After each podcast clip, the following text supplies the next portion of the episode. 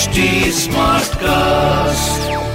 You're listening to a Hindustan Times production brought to you by HT Smartcast.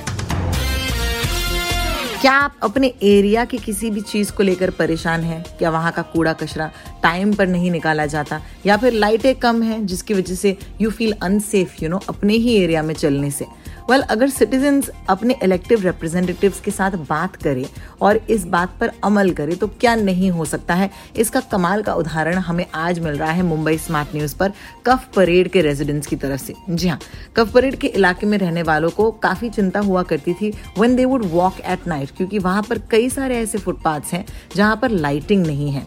जिसकी वजह से of course residents ने बात की है अपने इलेक्टेड रिप्रेजेंटेटिव से।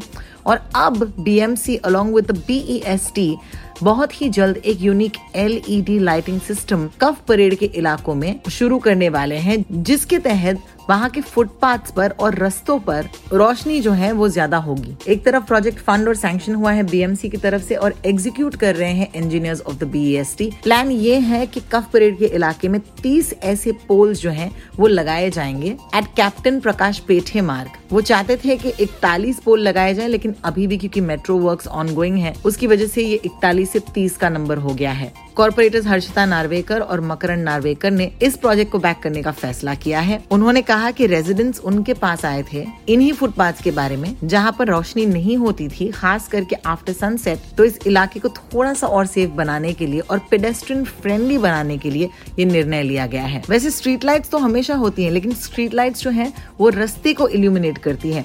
यानी कि उनकी रोशनी जो है सड़क पर गिरती है, जिसकी वजह से पेवमेंट या फिर फुटपाथ जो है वो अंधेरे में रहता है। आपने नोटिस किया होगा या आज शाम को नोटिस कीजिए कि हमेशा स्ट्रीट लाइट जो है, उसका जो चेहरा होता है वो सड़क की तरफ़ होता है, जिसकी वजह से उसके पीछे, उसी पोल के पीछे जो है वो इलाका अंधेरे में रहता है। और वैसे भी कफ परेड क्योंकि कमर्शियल डिस्ट्रिक्ट है, कई सारे इलाके हैं कफ परेड में जो शाम के छह बजे के बाद सुनसान या क्वाइट हो जाते हैं, क्योंकि वहाँ पर ऑफ़िस वाले बिल्डिंग ज़्यादा होते हैं, जिसकी वजह से ऑफकोर्स इन एरियाज़ में चलना लोगों के लिए काफ़ी चिंता की बात हुआ करती थी। लेकिन अब इस नए प्रोजेक्ट के तहत रोशनी होगी कफ परेड में। लेकिन कफ परेड का ये उदाहरण देना आज मुझे क्यों ज़रूरी लगा? मुंबई स्मार्ट न्यूज़ पर। क्योंकि जैसे मैंने पहले भी कहा अगर आपको अपने एरिया में कोई भी चीज़ बदलनी हो तो जाइए अपने कॉपरेटर से बात कीजिए। क्या पता? आपके इस कंप्लेन की वजह से शायद औरों की भी समस्या जो है बहुत ही जल्द हल हो जाए। अपने एरिया के ए या उनके व्हाट्सएप ग्रुप पर ज़रूर ज्वाइन अप कीजिएगा और वहाँ पर एक नज़र रखिएगा कि कैसे आप और मैं अपने भी एरियाज़ को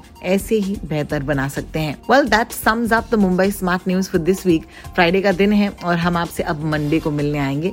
तो ज़रूर इस बात को लेकर कोई सवाल हो या फिर कोई कॉमेंट्स हो तो मुझ तक पहुंचिएगा ट्विटर या इंस्टाग्राम पर I am Rotalks R O T A L K S have a fabulous weekend and see you on Monday on Mumbai smart news this was a Hindustan Times production brought brought to you by HT Smartcast. Smart Smartcast.